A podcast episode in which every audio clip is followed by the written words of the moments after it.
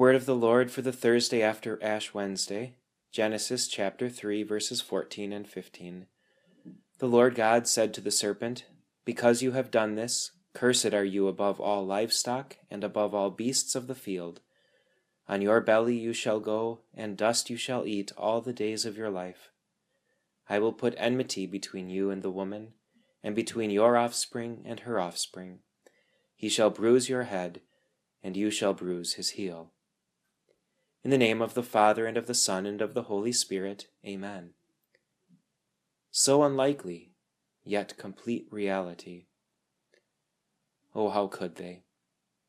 Their good and perfect Creator, who had displayed nothing but pure love for them, made it all for them, crowned them. But oh, what success he had! Their lying enemy tempting them, causing them to doubt, then despise, seeing God as holding out on them, and leading them to choose themselves over Him. Like a predator hunting its prey, Satan swiftly and strongly stalked and cornered and devoured Adam and Eve. Through one act of disobedience. That's how St. Paul recounts not only the tragedy, but its catastrophic significance. Death came to all men. Ever since that first disobedience, sin has been mankind's reality, and Satan has been the sinner's owner. Oh, it's not even a challenge for our enemy any longer. Our sinfulness is shown in the natural way we view God and His commands. Our sin is evident in how we act out our hearts. God says it, and His word seems old fashioned, undesirable, not relevant, even harmful to sinners. Satan walks the noose of temptation right around our necks, and we think it's great. Disobedience seems far preferable, and we choose it. Then he chokes us with it. Hearing God's word today, we must be reminded of the sincerity and formidability of Satan. He is stronger and craftier than us. We minimize the battle and the consequences to our great peril. They are fierce and eternal through sin and impenitence, Satan owns sinners forever. The end. But it isn't. Oh, how could he? Ruined, again, ruined. That's the status of God's dear creation. Undeserving, even rebellious.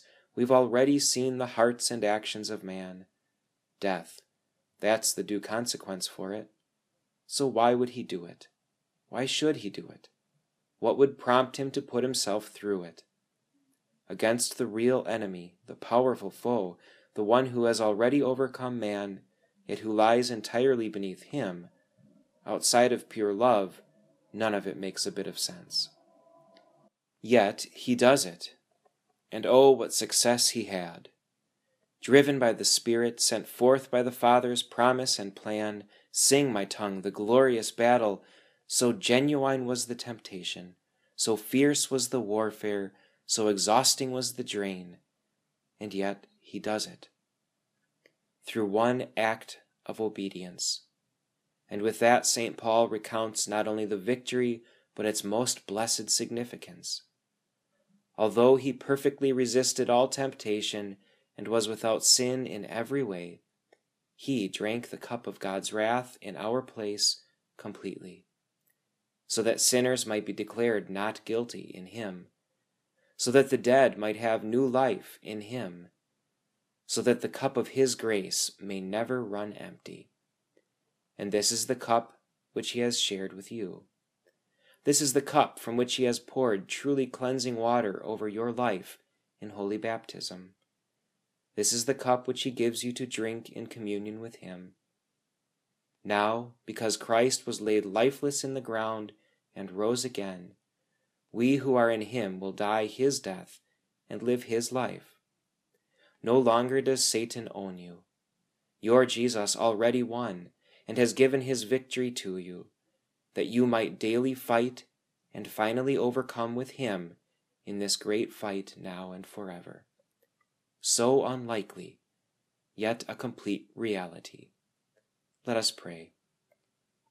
O God, because one man's sin brought sin and death and condemnation to all men, death reigned. but Jesus Christ came to crush our enemy for us and reign supreme. By his victory over sin, death, and devil, daily grant to us the forgiveness of all sin, and restore true and eternal life to us who gave it up long ago. Amen.